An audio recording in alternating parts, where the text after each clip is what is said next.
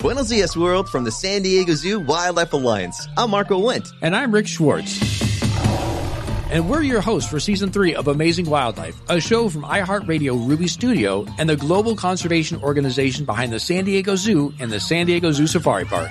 Listen as we dive into the efforts here in San Diego and spotlight the heroes working worldwide to care for the species you know and love. Listen to Amazing Wildlife on the iHeartRadio app, Apple Podcasts, or wherever you get your podcasts.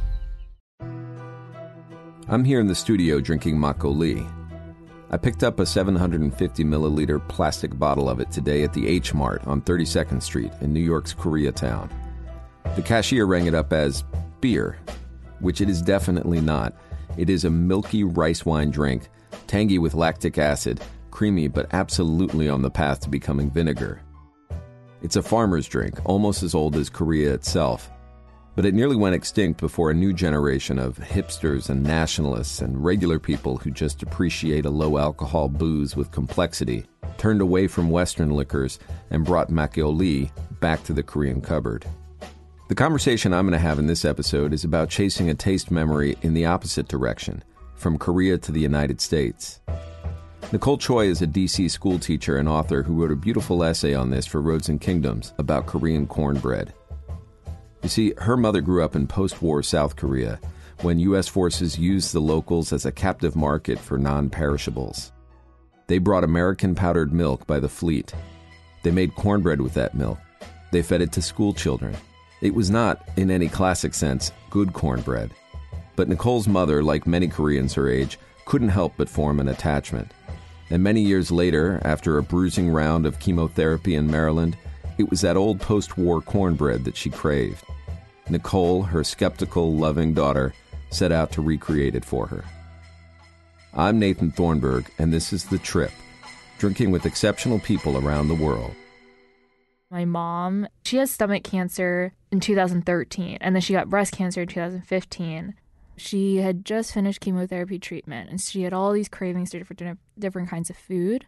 So then, when she started talking to us about this cornbread, my brother actually suggested, you know, we Google it just to see what comes up. And to my surprise, a lot of things came up. What did your mom say about this cornbread? What was that conversation? She was just describing the texture and how it was like really rough and hard, but she wasn't saying it in a bad way. It was as she was as if she was craving it. That's yeah. funny. So you you and your brother are sitting there and be like, okay, so there's this cornbread. It's rough. It like you could break a tooth on it. Uh, and like here's your mom saying, yes, that's exactly what I liked about it. Right. And she wanted to taste it, and she hasn't tasted it since she immigrated to the U.S. Forty four years ago. Yeah. And we were actually in Korea last summer. It was a bakery, and the advertisement outside said 1966 cornbread. Um, and so we actually bought a piece, but we were skeptical, and we were right. My mom said it didn't taste the same. Oh man! So even in. Korea, they're chasing this this flavor, this like this texture, and mm-hmm. they can't get it. So she missed the flavor. You guys were like, okay, we can Google for that. Mm-hmm. What did you see? I saw Kyunghee Park's dissertation at the University of Leiden, and it was an entire chapter on Korean cornbread and how it's distributed to school children. Um, I was describing it to my mom, and you know, my mom was just shaking her head, agreeing, especially when she heard the nickname stone bread. So yeah, I found that amazing that other people were talking about it. Um, Soulism, another food blogger, his website came up. Um, and said he had experimented with this recipe, trying to come up with the right recipe several times. So everyone seemed to be on this search for the cornbread. You have this entire diaspora mobilized to try to recreate this cornbread. Mm-hmm. What do you know about the kind of history of that dish? After uh, the Korean War, um, South Korea was obviously very poor and struggling, and so the U.S. wanted to donate some food um, to Korea. And what they did was they were donating powdered milk and cornmeal to school children to distribute at um, certain schools. It was the schools that were very poor, um, that were very remote, and they would give these free lunches to those children. Sometimes the powdered milk, they wouldn't cook it properly and it ended up giving kids diarrhea. Um, so a lot of people just threw it out and it had a bad reputation. Um, and then cornmeal was donated in 1961. Um, they initially made that into gruel, but it took a lot of labor it was prepared in schools, and so it just became too costly to produce it. And then I guess the idea of making into bread came up. And so eventually, when bread was being mass produced, and according to Kyung Park's dissertation, it says bread was first mass produced in Busan.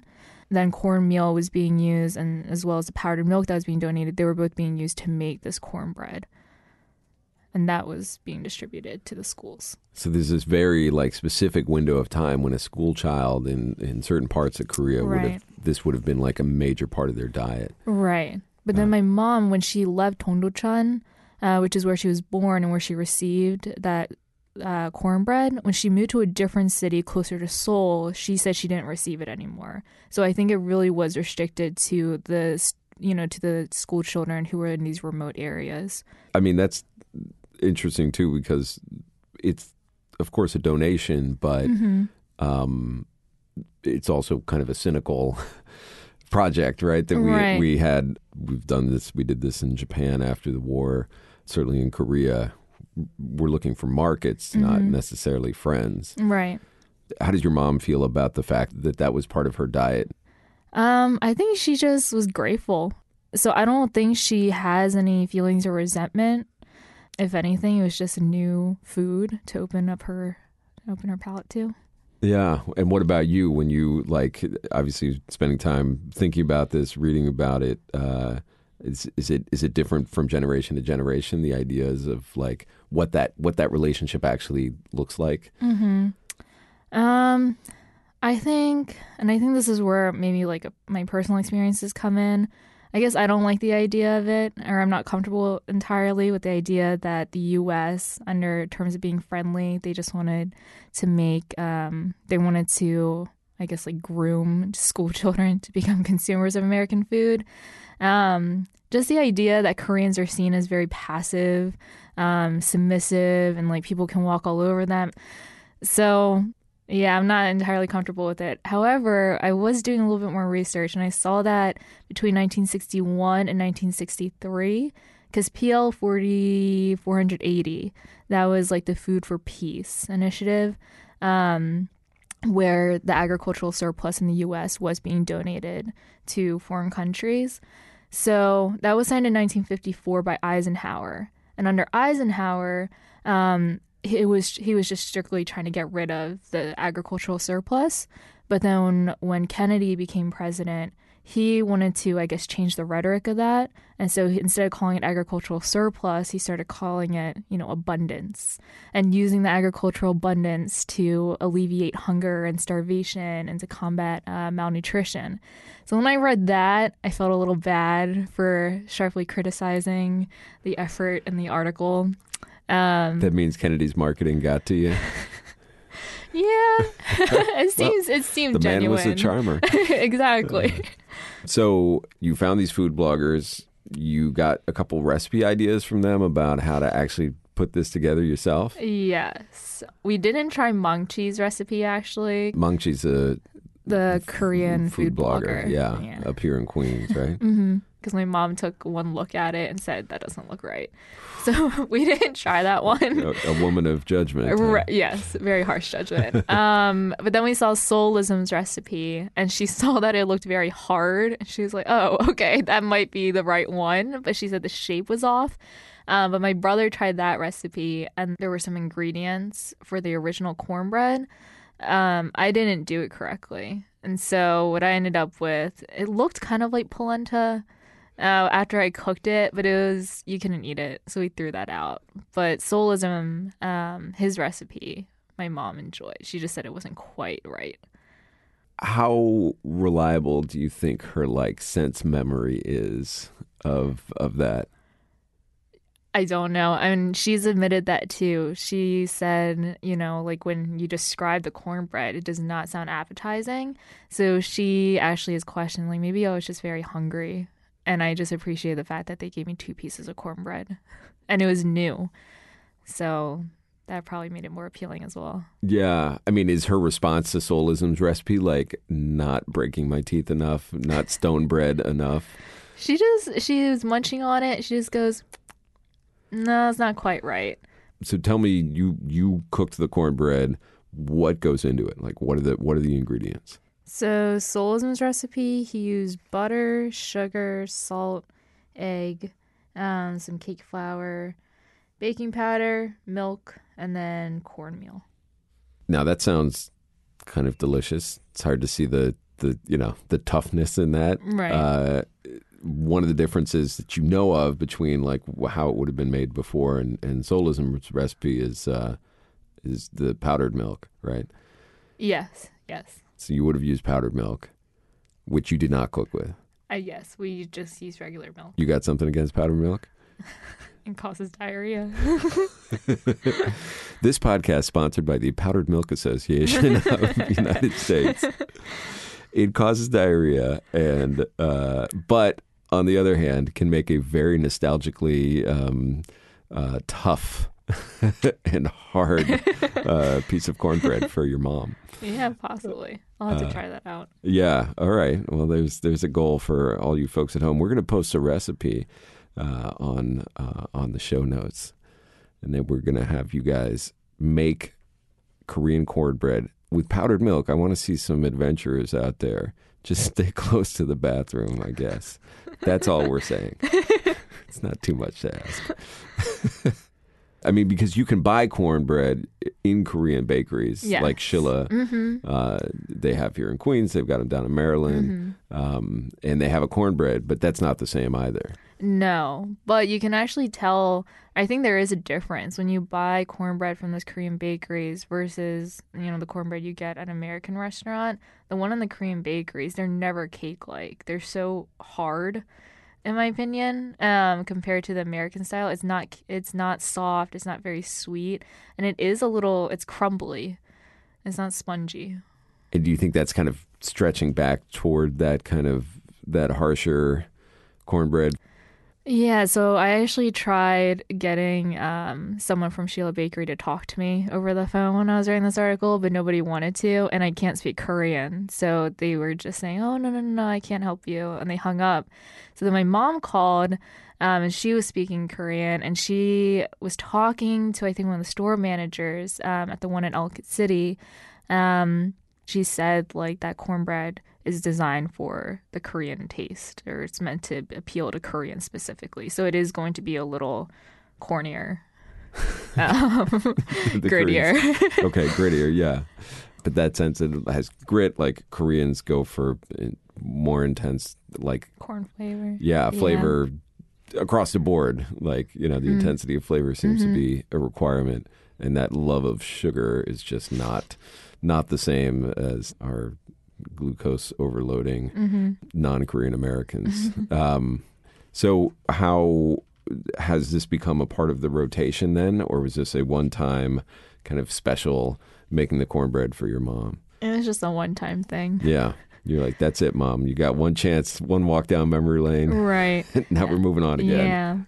Yeah. Um, and then also in Korea, when she was still there, there was wheat flour that was donated. And that was able to produce like much softer bread. My mom says she still liked that really hard cornbread. But now at the bakeries, they sell this really fluffy milk bread, and she loves that stuff. Uh-huh. So I find that kind of funny. Yeah, because white bread was that, you know, was the other kind of thing that had been Mm-hmm. brought over along with cornbread. Right. And of course, Korean bakeries now, of you know, it's, again, it's like in so many different parts of the culture, Korean anything is just like the quality is very high. The like the FOMO factor for people like is very high if they're not getting uh, getting their Korean baked goods. They're super good and like universally recognized as such. Is that weird for you to see, you know, Korean food having the moment that it's having? Yeah. Um, especially seeing the jars of kimchi at Giant and Safeway. And it's a small jar. It looks like 16 ounces and it's marked up to $5.99. I find that strange. Yeah, and then sometimes when I meet new people, I know they're well intentioned. You know, they'll bring up like eating Korean barbecue and like we should go out to eat Korean barbecue. I go, oh, okay, we can just eat regular food too. you're being typecast as Right. someone that they would like to bring to their barbecue spot. Right, right, Uh-huh. exactly. uh, going through this process and I don't know having a family your own someday. Like what? How do you feel about the foods and the things that you might hand down to them? You ever put thought into that? How that culture stays alive? Definitely. Um, I want to learn how to make kimchi from my mom and like all the different soups because um, I still eat Korean food on the daily. And so, even though I have my own place, I will go back to my mom's house maybe like once every other week and I just pick up food from her. Um, and I eat that for dinner. But I definitely want to pass that down. Um, and then my godmother and I were actually talking about this, and we were saying how like a requirement for a boyfriend is that he eats Korean food and that he loves Korean food. I was like, yes, that is very very important because I cannot imagine a life where I'm not eating Korean food right? If or somebody having to be self conscious about it. right who doesn't understand why Mhm. kimchi is you know, Right. A, a miracle cabbage. Right. or who gives a, you know, a stinky face when they see it, even though they're okay with me eating it. I want someone who really likes Korean food. Um, did did your mom's illness like kind of accelerate that for you? Feeling like oh crap, like you know, life isn't forever. I got to download as much as I can. Yeah. Um, and then just also asking her more stories, I guess, about our family. It definitely did put them like a sense of urgency that I need to get these things now. I mean, they don't write things down. Like, they don't write recipes. My mom and her sisters, even when they're cooking, you really have to just watch them because they can't tell you, oh, just a teaspoon of that. They just shake it or they have you shake it and they, okay, stop. And so it really, you just need to watch and be there when they're making it in order to understand how it's done, in order for the recipe to be passed down. As she continues getting older, I mean, kimchi is backbreaking work. Um, you're squatting for like two and a half hours. Um, and so eventually, once you're too old, you can't do that kind of work anymore. Um, so there's a timeline there as well. So one concept that comes up when you write about this is angjang. Can you tell me what that is? Yeah, so Anjong, and I heard this the first time when my mom was telling me about her immigration experiences. It just means contentment. The wave of immigrants that came over around the same time my mom came over, like in the 60s and 70s, um, my mom said that they weren't looking for anything lavish or like any riches or anything like that. All they wanted was just some security, just something that was good enough. Do you think she feels that's a value that maybe you guys have lost in your generation? She is a bit of a shopaholic, but I think for the most part, um, she's still. Yeah, she doesn't like to go overboard with certain things. So sometimes my brother will want to upgrade like a bus ticket or upgrade a plane ticket. And she says, no, that's unnecessary. You know, and he says, well, there'll be more leg room. Like, and you get sick a lot on the planes or on long trips. She goes, no, it's fine. We don't need that. Like, I have my medicine if I get sick. Um, so yeah, I think she does try to, for the most part, live like a modest life. So yeah, I think that ideology has stuck with her. What about with you and your brother? Did it Are you guys too far gone? I don't think so. The first paycheck I got when I worked, I bought some things that weren't on sale. And it felt like entirely like stepping into a new world. And I was just like, I have so many options. Um, but that only lasted for maybe two paychecks. And then I went back to sale shopping. Maybe for my brother, he does like to indulge a little bit. Um, yeah, I think for me too, I I just like having the basics and not I think and not anything more than that. Like I don't really like the feeling, I guess, of indulging too much.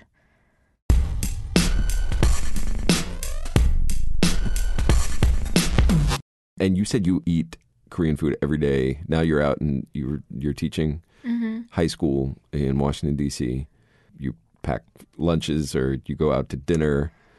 I cook. You cook. Yeah, and like I said, my mom will pack me food, so I'll eat that for dinner. But for lunches, I don't pack Korean food. I stick to American food. So that's still a thing, even when you're the teacher, not the kid in the cafeteria. Yeah, I don't want it to be stinky. I don't want weird looks.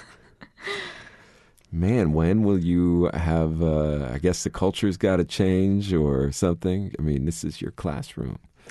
Yeah. Um even in the classroom, like the kids don't outwardly say it, but I can't help but think that they do treat me differently sometimes or they don't maybe show me they don't show me a lot of respect at times maybe because i'm like a korean american girl but that i don't know that could just be all in my head um, but i remember giving up an, i remember giving an example because we were talking about um, like stereotypes and the idea of like double consciousness um, uh, by W.E.B. Du Bois, where it's like you live in two Americas and you never really know how to reconcile both. Um, so it's just like constantly this inner conflict. And I remember this one student, I gave the examples like, you know, I like Korean food, but I would never bring that to school. And he was like, oh, Miss Choi, like, why not? You should definitely bring Korean food. No one will make fun of you. And in my head, I was like, if you were a teacher, you would be the one to make fun of me. so there's definitely um, that going on, I think, for me still in the public sphere. Yeah. What's your favorite dish? At that table where your mom is recalling like her number one Jones or her craving, like what would that be for you?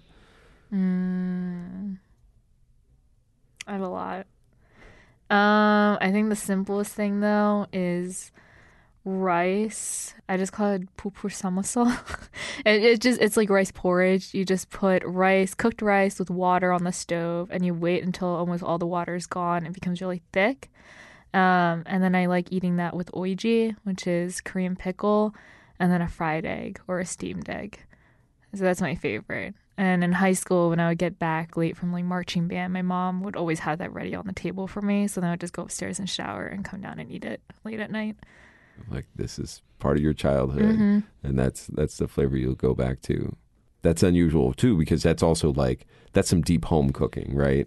That's not something you're really going to go into a restaurant and ask for like some porridge with some pickles and an egg. exactly. Um, I sometimes do pour because at Korean restaurants they give you that hot water and tea. So sometimes I do pour that over my rice, and my mom gets very embarrassed when I do that. Yeah. It's just like that's supposed to be your guys' secret, right? Or you just you do that at home, not at a restaurant.